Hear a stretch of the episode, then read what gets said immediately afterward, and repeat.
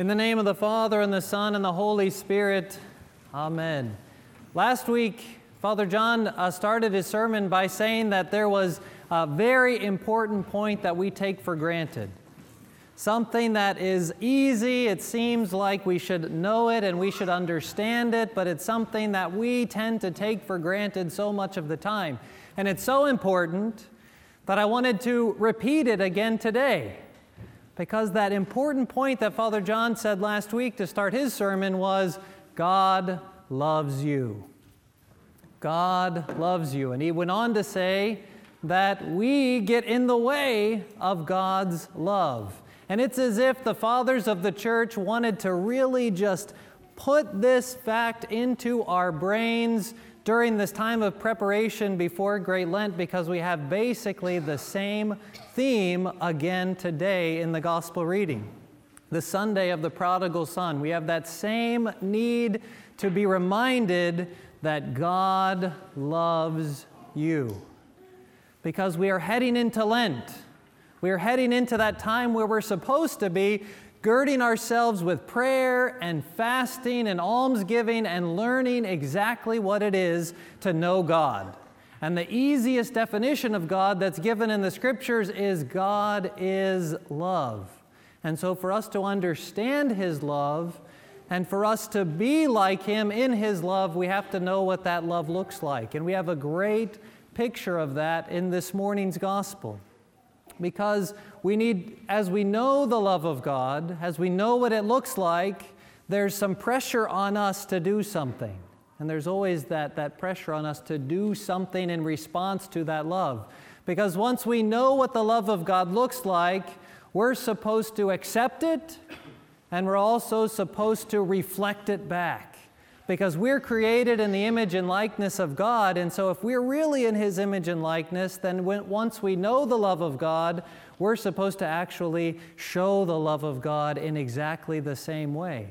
And so this morning we have a great vision of what that love looks like. And there are two particular ways that that love is, is shown to us and what it means and what it looks like.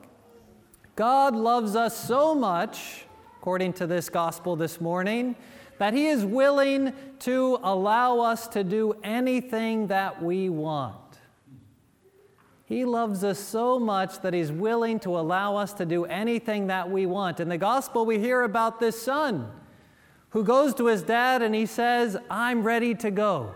I'm ready to go off and, and make something of myself, and, and I think I can do it better than you. I know better than you do. And the father, out of his great love for his son, writes him a check and says, God be with you. And the son goes. Now that pained the father greatly, but God gives us the exact same thing. We can choose God, we can choose to live in his mansions, we can choose to abide by his commandments, we can choose to accept his love, or we can choose to not love God we can choose to not follow His commandments. We can choose instead to follow our own passions, our own pleasures, the things that make us feel good in our life, like this prodigal. And we do that so much of the time, but God loves us so much that He allows us to do it because His love is something that is not forced. It's not something that He reaches down and makes us love Him back because that wouldn't be real love, but we have our free will in order to love God back. So, the first thing about God's love is that He loves us so much, He allows us to do exactly what we want. The question is, what do we really want? Now, the second thing that the love of God shows us, and this is the one that we get really excited about, is that even when we choose not God, when we choose to disobey, when we choose to go away, when we choose to follow our own passions and our own pleasures, God is there waiting for us. And we have that lovely image of the Father where his son has gone out and wasted all of his money on loose living. He ends up in a pigsty. My mom used to tell me my room looked like a pigsty, but he was literally in a pigsty. And he came back to the Father. And as soon as the Father, who was watching for him, saw him on the road, he ran out to meet him. And although the son said that all he wanted was to be a servant, the father said, No, you are back in my house as my son. And he kills the fatted calf and he puts a robe on him and he treats him exactly like his son. And that's the, the great image of God's love, being willing to let us return to him, to come back when we come to ourselves in repentance. And we see that great image on the cross. Because even at the last moment of our life, we have the ability to come back to God. Because we have that thief on the cross who, one of them is yelling at Christ and saying, If you're really the Son of God, save us and you from this. And the other thief accepts his place and he says, Lord, remember me when you come into your kingdom. That's the love of God. That thief, that robber, that murderer, being crucified next to the Savior who is welcomed back even at the last moment. So, the love of God that we have pictured for us in this gospel is one that loves us so much that He lets us do what we want, and one that loves us so much that even when we do what we want and choose not Him, when we finally come to our senses and come back, He accepts us back even at the last moment. And that is a beautiful image of God. But, brothers and sisters, it's also a hard one. What if that man on the cross next to Christ had mugged you and had robbed you or had murdered or hurt one of your friends? And we hear the Lord saying to that person, You will be with me in paradise today. It's great when we hear it said to ourselves. But when it's, turn, when it's time for it to be someone who has hurt us, someone who has, we think, sinned greatly, when we hear those words, are we willing to say, Yes, that's the picture of God's love, and yes, that's the love that I want to have? Or do we instead have resentment? Do we have anger? Do we have bitterness because we've lived our whole life as part as members of the church and built up the church? And who's this guy coming in at the last minute who hurt me? He stole from me. And he gets to go to the kingdom of God in repentance? Yes. And that's where the difficulty of that picture of the love of God, where we are shown it and we have that, that pressure then to actually reflect that love of God back. Because the second brother in this story saw the mercy of the father. He saw that his brother got to do what he wanted and that the father still loved him. He saw that his brother got to, got to come back and be accepted not as a servant, but as a brother.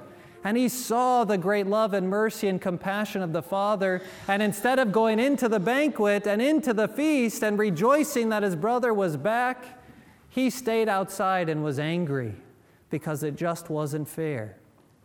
So, when we know and look and see that God loves us, and it's extraordinarily important for us to accept that and to know that, but it's also up to us as, as human beings made in the image and likeness of God to reflect that love back and to be willing to forgive and be willing to look at everyone else and say, God loves you, and to love them right back. And that changes how we think of things. When we walk into the church with an understanding that God loves us and the person sitting next to us, we come into the church and we look at them and we say, Thank God that you are here. Not, Why are you here? I know what you did last week. We look at one another and say, Thank God that you are here because this church is a hospital. And this is the place where we all need to be in order for us to be able to accept the love of God and to reflect the love of God back into the world. And when we reflect that love of God, we break down those boundaries that we have. We break down cliquishness and we break down uh, our judgments against other people, and instead we just love. We love like God loves each one of us. And we see that in the lives of the saints. We see it in St. Seraphim of Sarov, who was almost beaten to death, and he forgave those people who, were, uh, who beat him and robbed him. And we see it in the scriptures with Joseph, who was sold into slavery by his brothers. And then, when his brothers came to him for help, he didn't turn them away, but he welcomed them and said, You meant it to me for evil, but God meant it to me for good. And so he reflected that love and mercy of God that he had experienced throughout his life. I want to leave you with one other image of that great love. Imagine Stephen, the first martyr Stephen, who one of the last things that he saw was this young man Saul holding his jacket, holding the jackets of the people who were stoning him, and probably even encouraging them to stone him.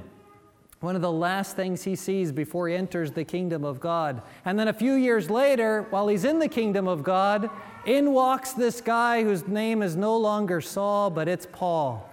And it's that same guy who was holding his, those jackets and encouraging people to kill him.